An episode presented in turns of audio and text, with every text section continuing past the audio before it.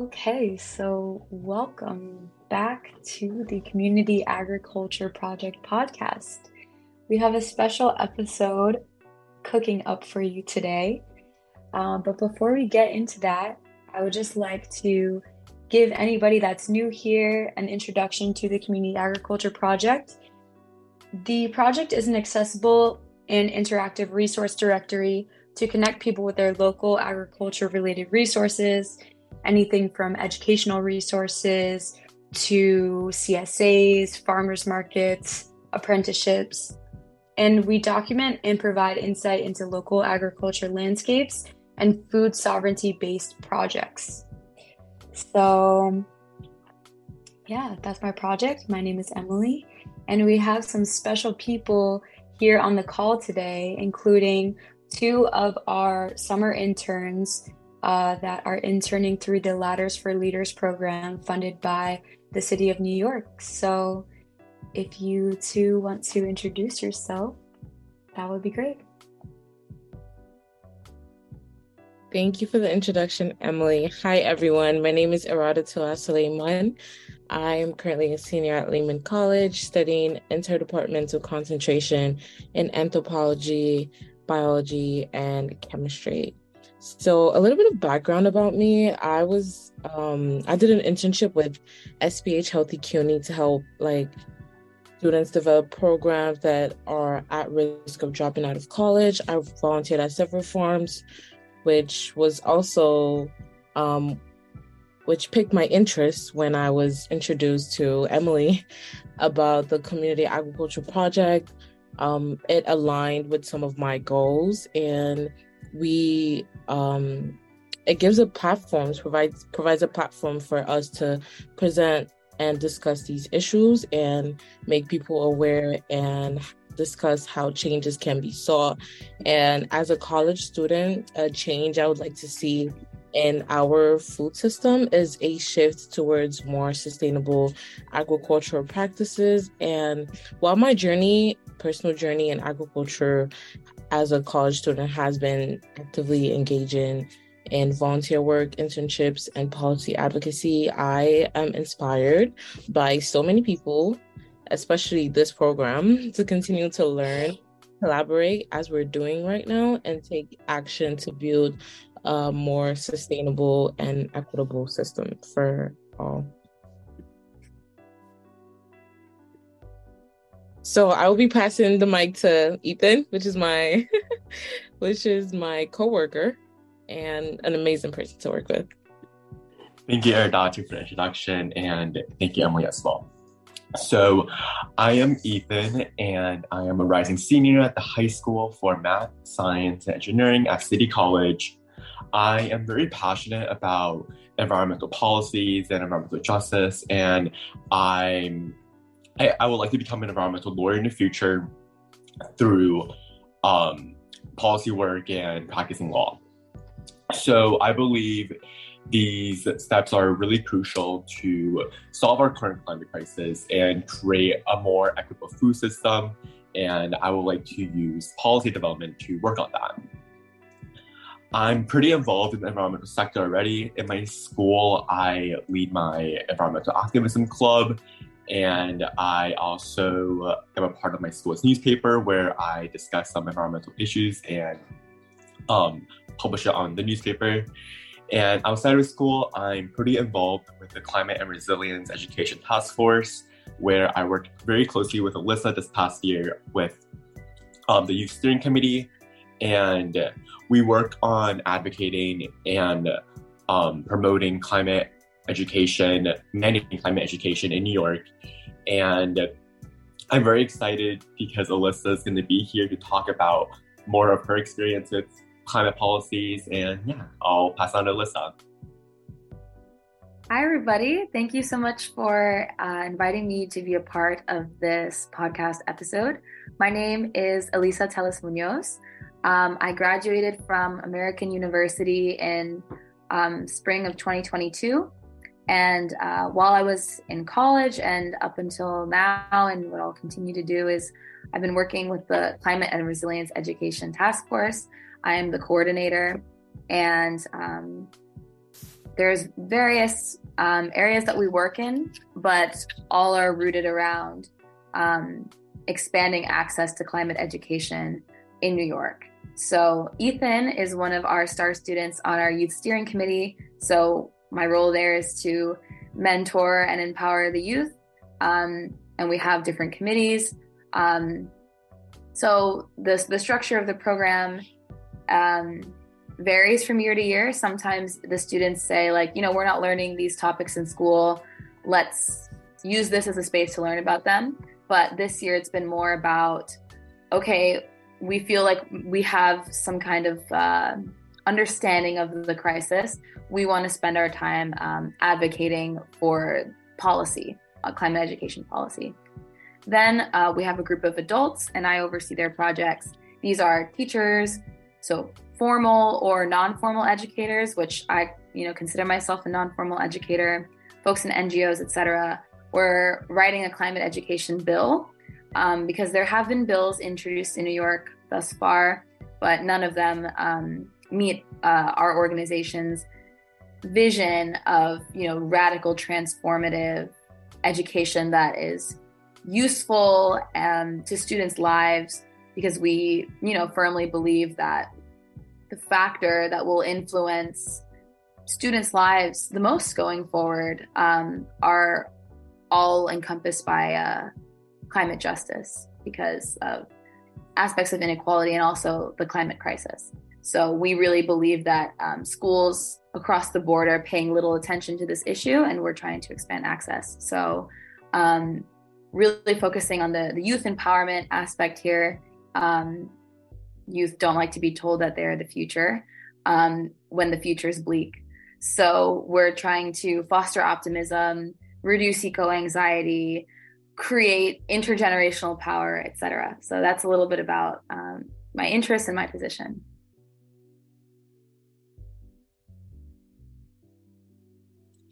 That sounds really incredible. Um, there's so much that I really like about that, especially the the trying to encourage optimism in people. Um, myself as a scientist and also as the leader of the community agriculture project, like that's definitely one of my goals is to try and keep an optimistic note and create environments um, through community and by relating through food to yeah have some of that more optimistic conversation so thank you for that intro um, and yeah Ethan, do you want to take it from here? Yeah, sure. So for the first section of this podcast, we want to discuss about the importance of a climate of, of a strong climate education. And Elissa touched base on this already for a bit, but we kind of just want to understand, like, kind of want to know from your perspective what should be included in a climate curriculum. Yeah, so it's definitely a broad a broad question and a broad vision that we have because it's it's our position that climate education should be happening at all grade levels and all content areas because of the nature of climate change. It doesn't it's not only limited to the scientific aspect of what's going on. It permeates every single area of life. So there's so many different ways that climate could be included in curricula in a grade an age appropriate way so for example for for younger for younger grades so say k through or p through p through 3 that means fostering a relationship with nature and stewardship and mindfulness in terms of cleaning up and generating waste and reusing things and learning to not just throw something away because it's broken, but you know, getting students to think about how can we fix it and those kinds of cultural things. Also, students learning empathy toward one another, um, toward the planet, etc. In my eyes, that's that's a great appropriate way. Then starting to discuss weather and weather systems. That's something that's often talked about in second and third grade classes in you know science in the science field. In art classes, starting to depict, for example, what is what is your favorite part of planet Earth? Getting students to draw and envision that because when you get students to think about these things, then you know that that translates to care for these things. Um, and learning to do that from a young age is really important. Um, then, once kids start getting a little older, um, I mean, I learned about the climate crisis for the first time when I was nine, and I was having these horrible, horrible visions of, you know, things melting on the street because I didn't understand exactly what that meant.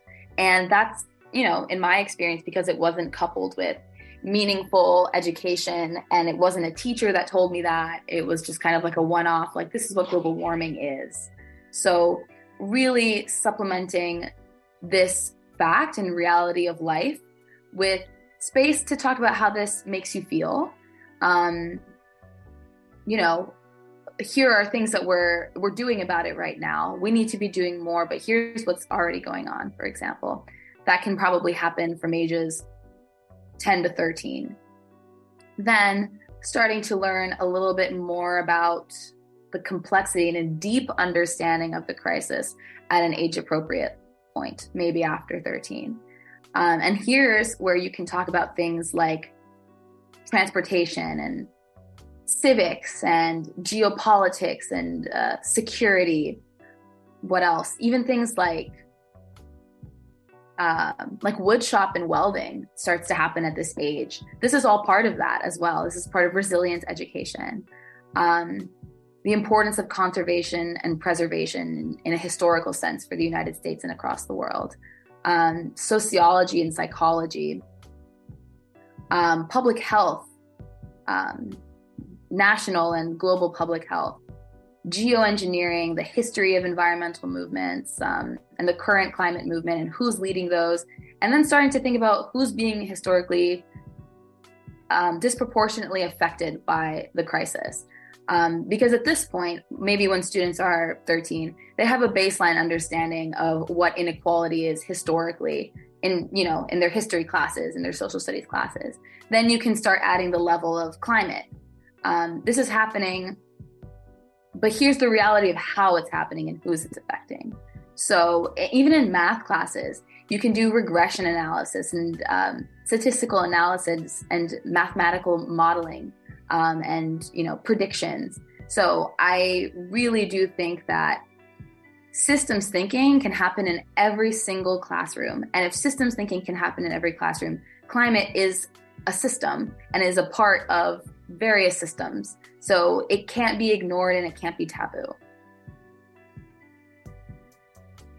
I have a quick follow up question to that. So, like, I love all of that so much. And one one thought that came into my mind actually two comments so one thought that came into my mind is just like it's it's nice to have that idea of incorporating the language really early and that's something that you can definitely do with younger kids because it's like even just thinking about the history of like we were calling it global warming and now like it's shifted to climate change and that shift is like kind of hard for people to understand so i love just like focusing on language and trying to incorporate that. Um, that was one thought that I had. And then also, uh, what you were talking about with this really like full and balanced education that's based on systems thinking, like how how would you i guess approach you know as as people come together in within the united states or around the world from different education systems. Like, for example, in the US, there's other states that have like a lot of limitations on what they even teach in schools. Absolutely. So, how does that come into play? And, um, because I was thinking, I was like, one way to approach that might be getting people used to debating and like speaking based in facts and and data. Um, right. Even a lot of the times that's so relative, but um, yeah, what do you think about that?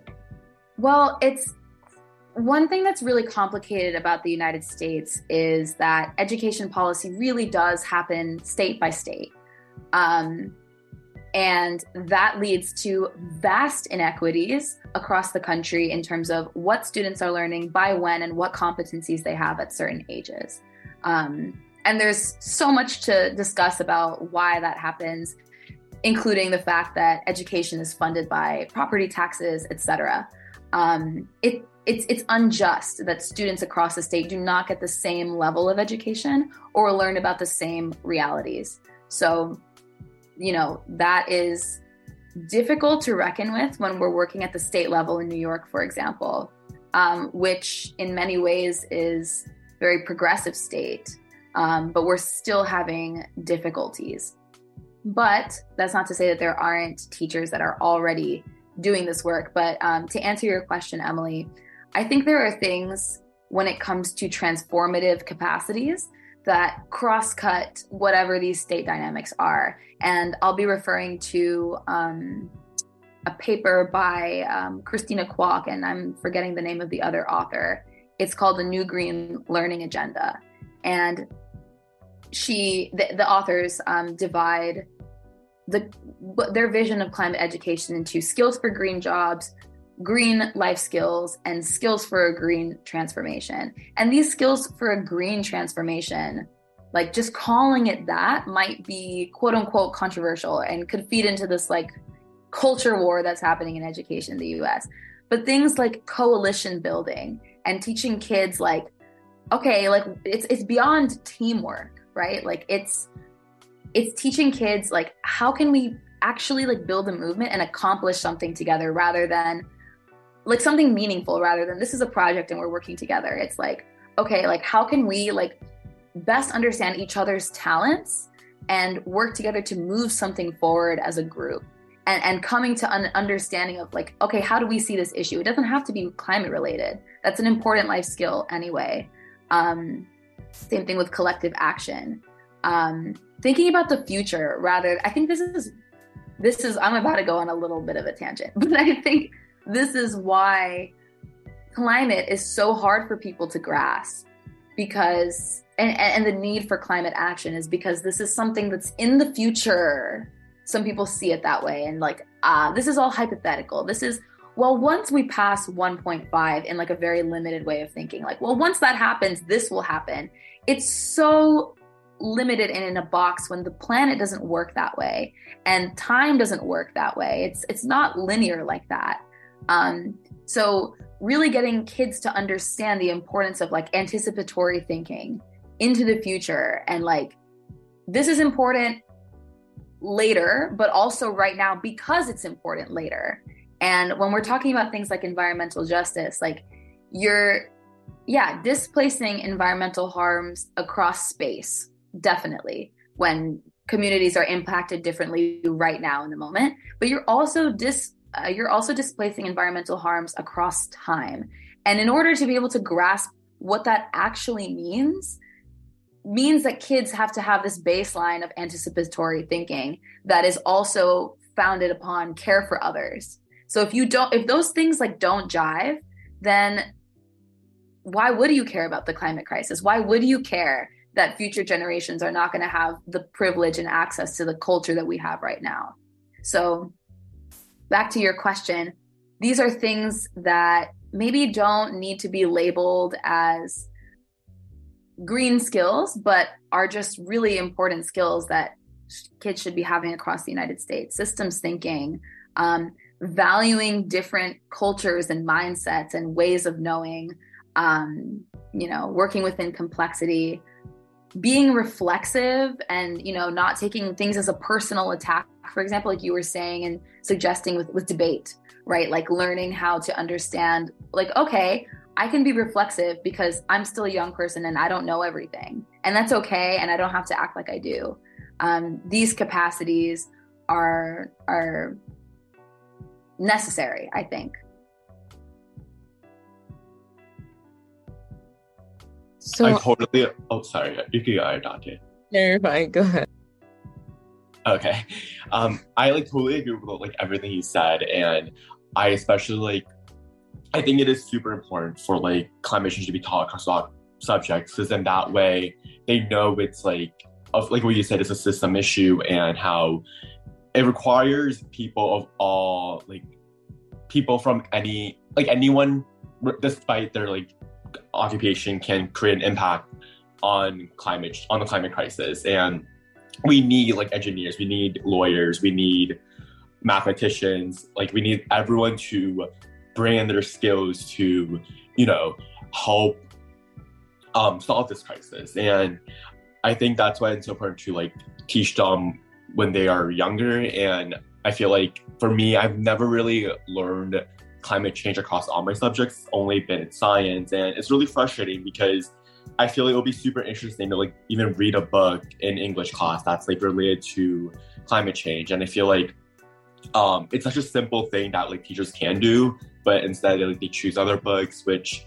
I guess they are like you know interesting and stuff. But I feel like students should have the opportunity to get exposure in this field. So I totally agree. Thank you, Elissa.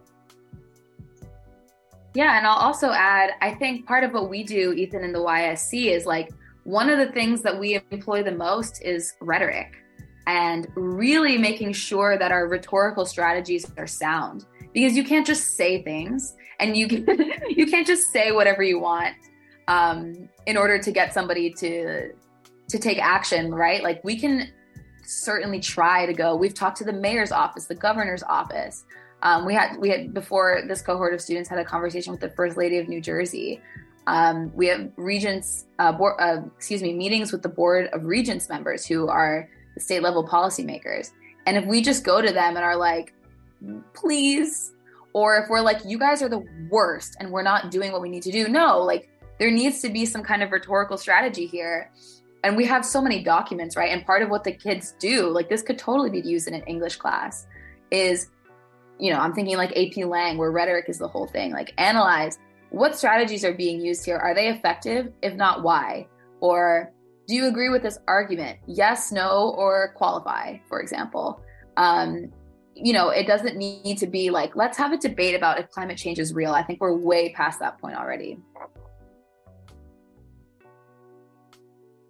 Yeah, and I also wanted to mention like thank you for everything you said and I definitely agree and you made some very um valid points about environmental justice and education and I really like the point that you made about supplementing all of this with a reality of life because oftentimes students are young they have this vague like understanding of the world and how you know things work especially with climate change like you mentioned your experience you thought like going outside the world is melting or, or stuff like that. I just think that just having this approach that they're young and very impressionable and also using that to um to responsibly educate them about how biodiversity is a concept it's critical it's a critical factor in our survival um our ecosystem. It's linked to it from the food we eat to the air we breathe. Like understanding that it's not just about like passing the class or just going through the class. It's about grasping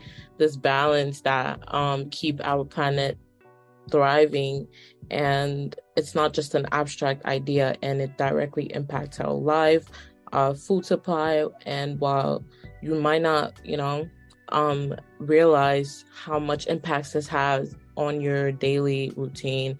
Um, it affects the animal population, and it's just like the availability of produce and how far this um, how far this progresses is definitely a wake up call that um, intimately connects us to our natural world. Yeah, I mean, on that, I think think even sometimes I struggle with the concept of where does everything come from? And how was it how did it come to be in my hands or in my home in my refrigerator in this way? Um, and it's it can be really shameful i think when people start to understand those truths. Um, but i that doesn't mean that we shouldn't talk about them. We need if in fact it's quite the opposite. We do need to talk about those things um, and yeah, like you were saying about like agriculture and food systems, you know, for some students, maybe who live in, for example, like a suburban community where things are cookie cutter and all the houses look the same and, you know, it's a very sedentary lifestyle. Or, or you live in an urban environment that is so far removed from where this agriculture is taking place that if you're not learning about it in school, you're not going to see it in your daily life. So where when are you going to learn about those things? Um, and you know, for these these are these are systems that need to become resilient because of you know the future impacts and the current impacts of, of the crisis and in order for those systems to become resilient there needs to be people who intimately understand that um, from from a variety of different communities and a variety of different ways of thinking um, and that won't happen unless they're learning about it in school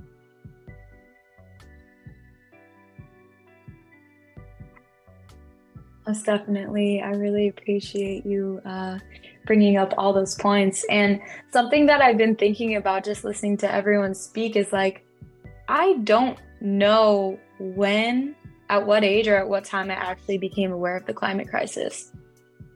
Like, I honestly want to say that it was probably in college, like actually understanding what was happening and that there was a crisis. Because my environmental education when I was very young, like in school, I can before this before we started this conversation, I was thinking about what what was my earliest uh, exposure to environmental education, and I can think of like one class where we were kind of learning about animals one day, and that's the most that I can think yeah. of. And yeah, and then in college, you know, I uh, I took a lot of science and physics classes and stuff like that. And then, even still, it was more in my later college education where I started um, from my mechanical engineering background that I have as an undergrad in college. Like, when we started looking at alternative energy systems, and I'm like, okay, so we need alternative energy. Why? And then, through answering that question, I was then looped around to like, oh my god the just like capacity or yeah the the lengths to what we're dealing with as a crisis so yeah and it started with your education um yeah i mean i always tell the story i'm sure ethan's heard it like a billion times at this point is i got into this space i thought i wanted to be a foreign service in the foreign service i didn't know what or why. I, I knew I had a general interest in, in liberal arts and in international relations, but I didn't know what I wanted to do. And I just so happened to take a course on environmental ethics when I was 18. Um, really, I just didn't, I didn't even have a foundational like care for the planet at this age. And I took this course and I was just like, are, are you joking? Like, is this real? It, it completely rocked me to my core. And because it was from an ethical perspective, the central question of the class is do we have a moral imperative to do something about this if we know that this is a reality? And my answer and takeaway to that class was I need to change the entire, you know, um, uh, the, the entire projection of my life and career. And that's not to say that everybody needs to have that or will come to that point, but that's what education did for me. Um, so imagine a lifetime of learning about these themes bit by bit, a cultural shift in the way that we talk about this. Imagine what that might do, you know, um, for a person's for a person's life. Um, and I had another point on what you were just saying, but I'm I'm forgetting what it was. But anyway, I think, I think oh yeah, go ahead, go ahead. I just wanted to say in response to uh, the one part of what you just said is like, yeah, I when I realized I definitely was one of those people that I was like, I'm devoting my life. Like the rest of my life is devoted to water protection, soil protection, uh, and just playing any role that I can. Like, you know, even working with Ethan and Iradatu, it's just like any way that I can, I'm gonna try. And I like your approach, you know, or just the approach in general of incorporating these things slowly and having a, a more cultural shift because I think that that's more sustainable for the larger population. Like we talk about sustainability in all these ways and um, education and policy sustainability is is necessary too. Yeah. Yeah, I think I think the greater concept of a cultural shift is starting to happen because we've seen such radical change in the last 20 years, even um, which, you know, all of us fit into this generation that I'm discussing right now. But things have moved so quickly. Um, you know, I, I just watched the Barbie movie, right? And I started talking to my mom about it. And she was saying, like, you know, after watching that movie, and I was thinking about if I had raised you today, it would have been different than the way I raised you 20 years ago. And I think that's a general theme is like we're we're we're discussing truths at such a global level and at such a fast pace and are really evolving and progressing and making mistakes as society as a society together um, that i think that a cultural shift is on the horizon. It has to be. It has to be. And that's in terms of care for others and empathy for others and in terms of civic engagement. Um, for folks that are our age maybe that didn't come that didn't click until the 2016 election but um, that's just one example of a turning point and a milestone. Um, and now you know i think this year with the extreme extreme heat and just the mind-boggling news headlines we've been seeing and the records we've been setting i think this is another turning point. and there's various turning points the murder of George Floyd is a turning point culturally, not even just in the United States, but globally. Um, and I think, I hope, I hope we are getting to a point where we can envision a future that we want and roll up your sleeves and try really hard to realize that future. And because of those events that are largely um, negative milestones that have happened. Like the future that we want is a future where these things don't happen, or a future where we care enough about our more than human environment, but also human environment enough to support each other when cat- catastrophe strikes. I totally agree. And I think that like change should be happening now and like to bounce off that point, we want to kind of ask you: Are there any like current policies in um, New York or the United States that are in place that are like in regards to climate education? I know there's like the I know New York is pretty like ambitious and like the Climate Act, but I was wondering if there are any like education aspects in the Climate Act or any other acts in the New York in New York or the United States that are promoting climate education. Yes, let me just plug in my computer and I can get into that. Um, so, in New York, the Climate Act that you're discussing, in case um, viewers are unfamiliar, are unfamiliar, is one of the most ambitious environmental policies to date, and it spans, you know, it's it's access to clean air and water, and it makes these really ambitious um, emissions reductions goals um, in the next in the next couple decades. And they came out with a scoping plan document that envisions how exactly are we going to get there. Um, and I can find the exact scoping plan. Oh, oh okay. The the CLCPA, the uh, Climate Leadership and Communities Protection Act, commits the state to 100% zero emission electricity by 2040 and a reduction of at least 85 percent below 1990 level GHG emissions by 2050. And so this scoping plan is like, that's great, but how are we going to do that? And it discusses so many different areas like environmental ju- or climate justice and transportation, agriculture, buildings, etc., um, waste. And climate education is embedded throughout. Um, and it's actually pretty explicit. The they say like this is it's necessary for there to be they they they, they refer to um,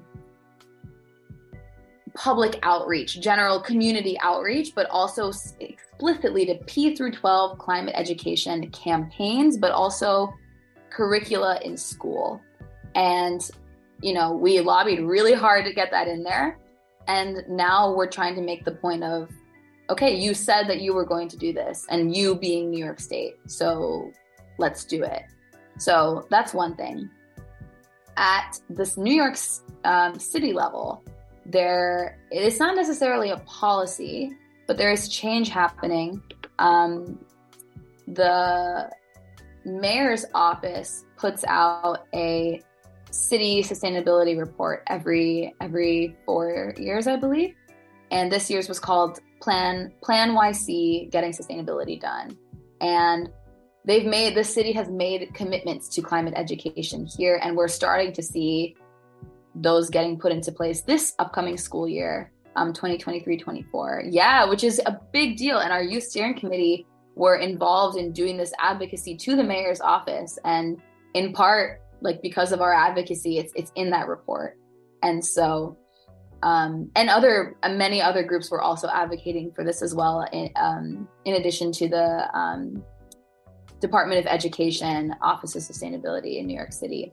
And so what does this mean? This means training teachers which is a huge element. There's money behind this now. There's um, city funds behind this. And in i think like another grant another multi-million dollar grant outside of the city. Um, so it's training teachers, creating curricula, creating a green um, career pathway program for students in career and technical education. And I think those are the primary elements of the New York City policy. And so this is great. Oh, Buffalo is another example. Um, the specifics I'm not exactly sure, but I do know that they do K through 12 climate education and science classes. And what I was explaining before about um, about ways that you can integrate this in like an age appropriate way, I learned after having a conversation with the director of science education in, in Buffalo Public Schools. Her name is um, Tatiana Merrick. She was explaining like, here's how we do it in Buffalo, and it's it's uh, stewardship, it's connection to nature, etc. So Buffalo is another example in New York State. Other states are doing this too. Um, New Jersey is the first state, and so far only, but that's because Connecticut's school year hasn't started. It's the first and only state to um, integrate climate education standards across most content areas and all grade levels. And New, uh, New Jersey is definitely a pioneer here, and they're our neighbor. So we should definitely be following suit. Connecticut also is passing policy. Um, California has policy, but they're piloting it in a school district in um, San Mateo, San Mateo County. And Washington State has policy. Um, it's called it's called ClimeTime, which is for climate science, but they are starting. They have done interdisciplinary work Maine has policy. Minnesota is trying to pass policy. They're trying to pass a bill that was written entirely by students on climate justice education. Um, who am I missing? Maryland, a particular county in, in Maryland, is is making some headway here. Pennsylvania, Oregon, Oregon, Oregon. They, their bill did not pass, unfortunately, this year but their bill was backed by the teachers unions. So this is all to say that there is precedent for this. Like it's already happening in states across the country. You know, this is not just a this is not a niche area anymore. Kids are asking for this in their schools. So yeah, that's just and, a landscape of what's going on. and um after talking about the state level, what can you say about the federal level? Which is I know it's so much more complex. Yeah, um, at the federal level, there is a push for climate ed, and that bill, hold on. That bill is called, well, yeah, Climate Change Education Act, and it's been introduced a couple of times, but um, I'm no expert in the federal level. Um, but what I was explaining before about the dynamic of states setting education policy. We're even receiving pushback in a state like New York. Um, it it's really difficult for something like this to happen at the federal level. So things aren't are are there there are conversations happening, but I'm a little bit more doubtful about that. But but but there are things within federal agencies such as NOAA, the National Oceanic Atmospheric um, Administration and FEMA, the Federal Emergency Management Administration. These are federal agencies that are also helping to support state level work. Um, in in various ways, and there's many other um, uh, federal agencies as well. I like thinking about just the different scales of it, like federal, state, and then, you know, with Community Agriculture Project, it's really about like how can we actually tap in with our neighbors and the people that are surrounding us so closely because resiliency happens at just like a completely different level uh there. So totally. Yeah totally and forging forging connections and that's where i'm talking about this intergenerational power concept that um, certainly can happen at, at, at, higher at higher scales but also happens um, at the community level. And um, fostering care for your community happens through interaction and experiences um, in terms of meeting people but also getting out and actually seeing your community in a different light. And uh, that will lead to care. Yeah, and just like I love working with within the different communities that I'm a part of, just like taking stock of what resources are available and what what does each individual have access to that another person might not have access to? And like how can that be leveled and how can more sharing happen with that? Um which i think i'll ask Iradatu or ethan to prompt the question on social justice and and how that's na- how that might be navigated. If either one of you want to. So yeah, I sort of wanted to add on to that and transition to like community based, like how um um we think like less funded schools and schools in marginalized communities need to be included in when we create these policy changes since they're like the most vulnerable to impacts of climate change in terms of addressing the disparities that they might face and the equitable access that they have to education and how to empower those marginalized voices so they can um, have the courage and have the understanding to keep um, to further their uh, their impact or the impact that they might have on um, addressing these issues relating to climate changes and promoting environmental justice. And uh, for me, I think that's um, very important and getting them aware of this and creating a safe space and community to discuss these issues and providing um, access to information. But I just wanted to, we just wanted to know a little bit more about your thoughts on how these um, social issues can be uh, addressed for such communities? Sure. Um, so there's there's some examples. For example, with uh, New Jersey, um, the the program I was just discussing, it's it's almost all content areas and all grade levels, and it's funded. It's five million dollars, and uh, across the state, which really is not a lot, but it's something.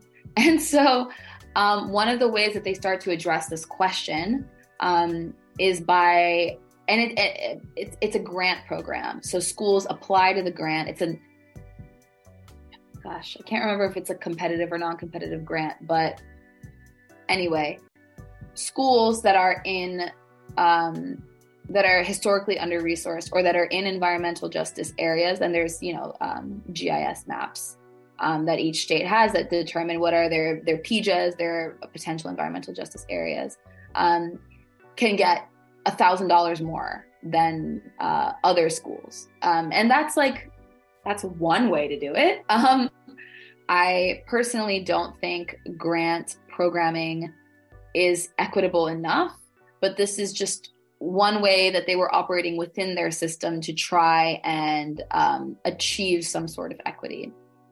For example, um, in terms of providing professional learning opportunities, which means um, teachers who are in service and are actually like working in the classroom they attend these um, professional development or professional learning um, courses throughout their education so that they're continually learning as they're teaching.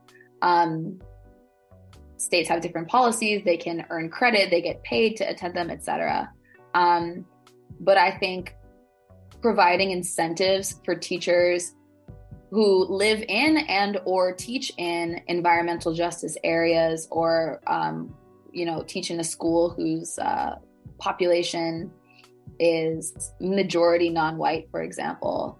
Um, you know, incentivizing specifically those teachers to attend these professional learning opportunities by paying them, you know, giving them time off, giving them credits, um, would lead to more equity um, as a policy, for example. The problem with these things is are that um, oftentimes professional learning is done by uh, nonprofits. It's also certainly done like in a more um, in a more formal way. I mean, it's it's all formal, but not to say that, but sometimes it is offered by the Department of Education, for example, or whatever educational board governs your state or city. Um, but a lot of them are uh, NGOs who might not have the funds to support a teacher financially to attend these, for example. Um, some teachers some teachers have to pay to attend professional learning opportunities. So removing those barriers for teachers who um, who represent marginally um, uh, or marginalized um, school districts and student populations is a way to achieve that. Um, but to answer your other question about uh, achieving social justice and the role that social justice has to play in climate education, um, I think that there are things like so, like social emotional learning. Um, to me, is a concept that needs to guide climate education. And um, I was just speaking with the author of a book called um, gosh, uh, Teaching for Climate Justice. His name is Tom Roderick. And we were talking about two concepts related to social emotional learning, and that's active hope and beloved communities. So, the idea of beloved communities is you know this is like this is your community and you've fostered a relationship with it and it has fostered a relationship with you and your um your uh, orientation to the community is one of service and of care. And then the idea of active hope, I was getting to this earlier, um, is the practice of um, envisioning the future that you want and working to realize it. So to me, those are things under the social justice umbrella because students need to be learning concepts like racial equity in school and a deep understanding of the climate crisis, which maybe are social issues, but are also emotional issues. Um, so bridging those gaps is really necessary. Um, and that happens at a community level, but it also happens at like a global level in a young person's mind. Yeah, and I I love those points that you brought up because I feel like the question that Iradatu posed, there's so much that goes into these issues. And it almost seems like the response is a never ending list of options. But I really, really like those two that you brought up. And I think that it's a really great um, and very possible starting point. You know, like that's something that we can all really tap into today. Yeah, I, would also like to add because, um, Ethan, were you saying that you're part of your school's environmental optimism group, or is it activism? Oh, it's activism, but Oh, okay, because I was like, that's really cool. yeah, um, that would be great. We do that, like optimism, though. Good, because I, I, I, think that's a huge part of it. Um, mm-hmm. And and maybe optimism isn't actually no, it is the word. Um, I mean, I think a variety of feelings can can and should guide one's approach. Um, anger, for sure, um, grief, um, but I also really do think it has to be um, it has to come from optimism, and I think solutions really do, at their core, have to come from a place of care and love, and love.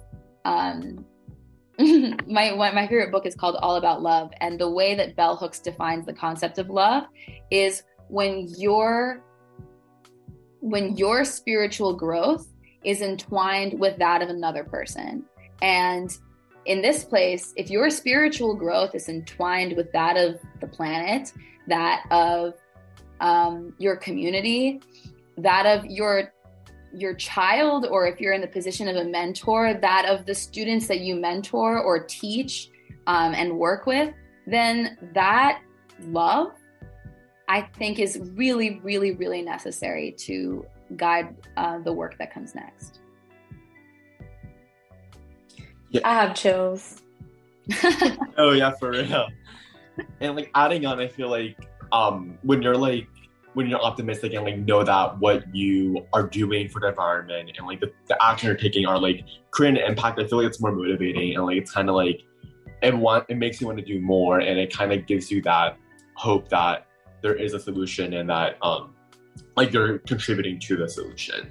And it comes from a place of love that you love the environment and yeah. Definitely like little steps to get out of that ind- individualistic and also vacuum mentality. Certainly. And, that has yeah. to happen because that's what got us here in the first place. Mm-hmm. um, so we really do we need to move away from that. We need to explore other ways of knowing communities that have been living um, in tandem and connected to and who have practiced what i just described like the spiritual connection with the earth as entwined with yours that's been happening for thousands of years already um, so we don't need to reinvent the wheel here um, and exploring exploring that and and elevating those perspectives, those indigenous perspectives, is crucial here. You know, I just wanted to say I love that you brought that up because it's um it's often undermined and people don't really understand like the the importance of connecting with communities that already have these um um that already have these uh not necessarily like the way the way of of things, the way they do things already. They already have a way of like method of life and a way of life. And it kind of reminds me of a project that I worked on before, which was about how, you know, just it was similar to agriculture as well. It was how like how we think technology might impact agriculture and we kind of just talked about how it's important to acknowledge like traditional methods that, that farmers used earlier. So we can just sort of build on that and get their perspectives as well. And i think um, it's very important to keep in mind that these communities they already have their way of life their methods and just keep in mind they're going to have their perspectives and it's up to like not it's up to the people or up to us to sort of integrate our ideology in a way that is comfortable and like matches their traditional methods and just be respectful of that as well. And the idea that like the word technology doesn't need to be limited to what we've been producing in the past whatever 50 100 years um technologies just because they're yeah they they don't look like what we access today. It's still technology that we can apply.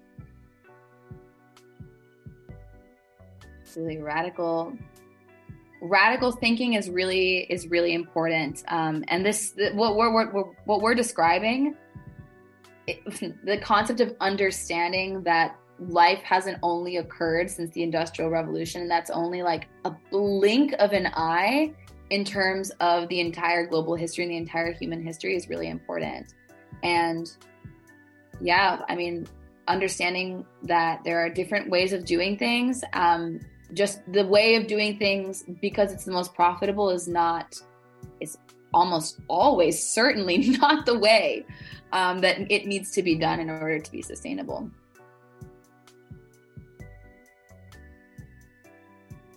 100% well i feel like this conversation could go on for so long and i'm so happy about all that we got to cover but um, is there anybody that wants to offer some closing remarks uh, for this episode? I, I can say something if, if there are young people, just really quickly. Um, if you are in the space, so many people are so proud of you. And like people who are here right now and people who have been on this planet historically are proud of you. Um, and if you don't know how to get involved, there are so many diverse ways that cater to your talents. Our the students on our team happen to be interested in education, for example, happen to be interested in things like policy. But if you're interested in other things like like art and gardening, or if you're interested in things like finance, um, there's so many ways to get involved um, in your sphere, and you don't have to match a crunchy granola personality. For example, you don't have to be put in a certain box in order to be part of this environmental movement. Um, it's not controversial. People people need to care, and it's cool to show that you care. Um, and also just allow yourself grace. And there's so many, so many massive emotions. The whole range of human emotions com- accompanies the learning and a deep understanding of the crisis. Um, and calling it a crisis is what it should be called. Um, that's what it is at this point. Um, not to get into the semantics, but anyway, parting words are just understanding that your place in the world is not defined by your job or your career, but if you are a good person and if you care about the world and you care about the more than human world and other people, that's what defines you. So if that ushers you into activism, great. If that ushers you into making change in your family, great. If it ushers you into becoming, I don't know, the president, great. but yeah, um, understanding your scale and, and where you belong is really important. So thank you all for for inviting me here today. Thank you for like speaking on all of this. It was super inspiring, informational, and I'm so glad that you were able to like come on and talk about and give us your perspective. It was really, really, I'm really, really grateful. Yeah, we're so thankful for you being here and just like talking and um you made some very like interesting points today that even I will like go on to ponder on and just research more about. And i i really agree with you that crunchy granola bar personality and just and just like inspiring the kids because i feel like that's what they need right now. And i genuinely look forward to how this climate act progresses and what changes uh, we make as a society and seeing how that like positively impacts everyone and motivates other people as well so thank you so much for being here today Yes, thank you, thank you, thank you. I feel so inspired, and uh, along with what Irada said, I'm looking forward to us all collectively moving forward um, and contributing to this. And so, yeah, thank you so much. It was great to meet you, and I'm interested in also just following your work as well. Um, and also, for a- anyone in our audience, we are going to try and link a few of the uh, you know the scoping plans and some of the other resources that were mentioned throughout this talk in case you want to explore more after this. Yeah. I'll, I'll send those to you as well um, so you can have them. And for listeners feel free to reach out. Um, i'm always available. You can find me on linkedin awesome yeah we will link her information and to find out more about how you can get involved in your agricultural community, you can access the Community Agriculture Project at communityagproject.com. You can find us on Instagram at Community Ag Project. And our interns, would you like to plug yourselves? Yeah, sure.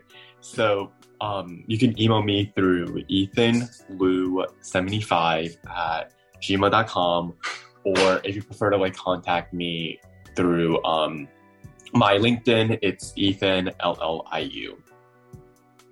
Gratitude.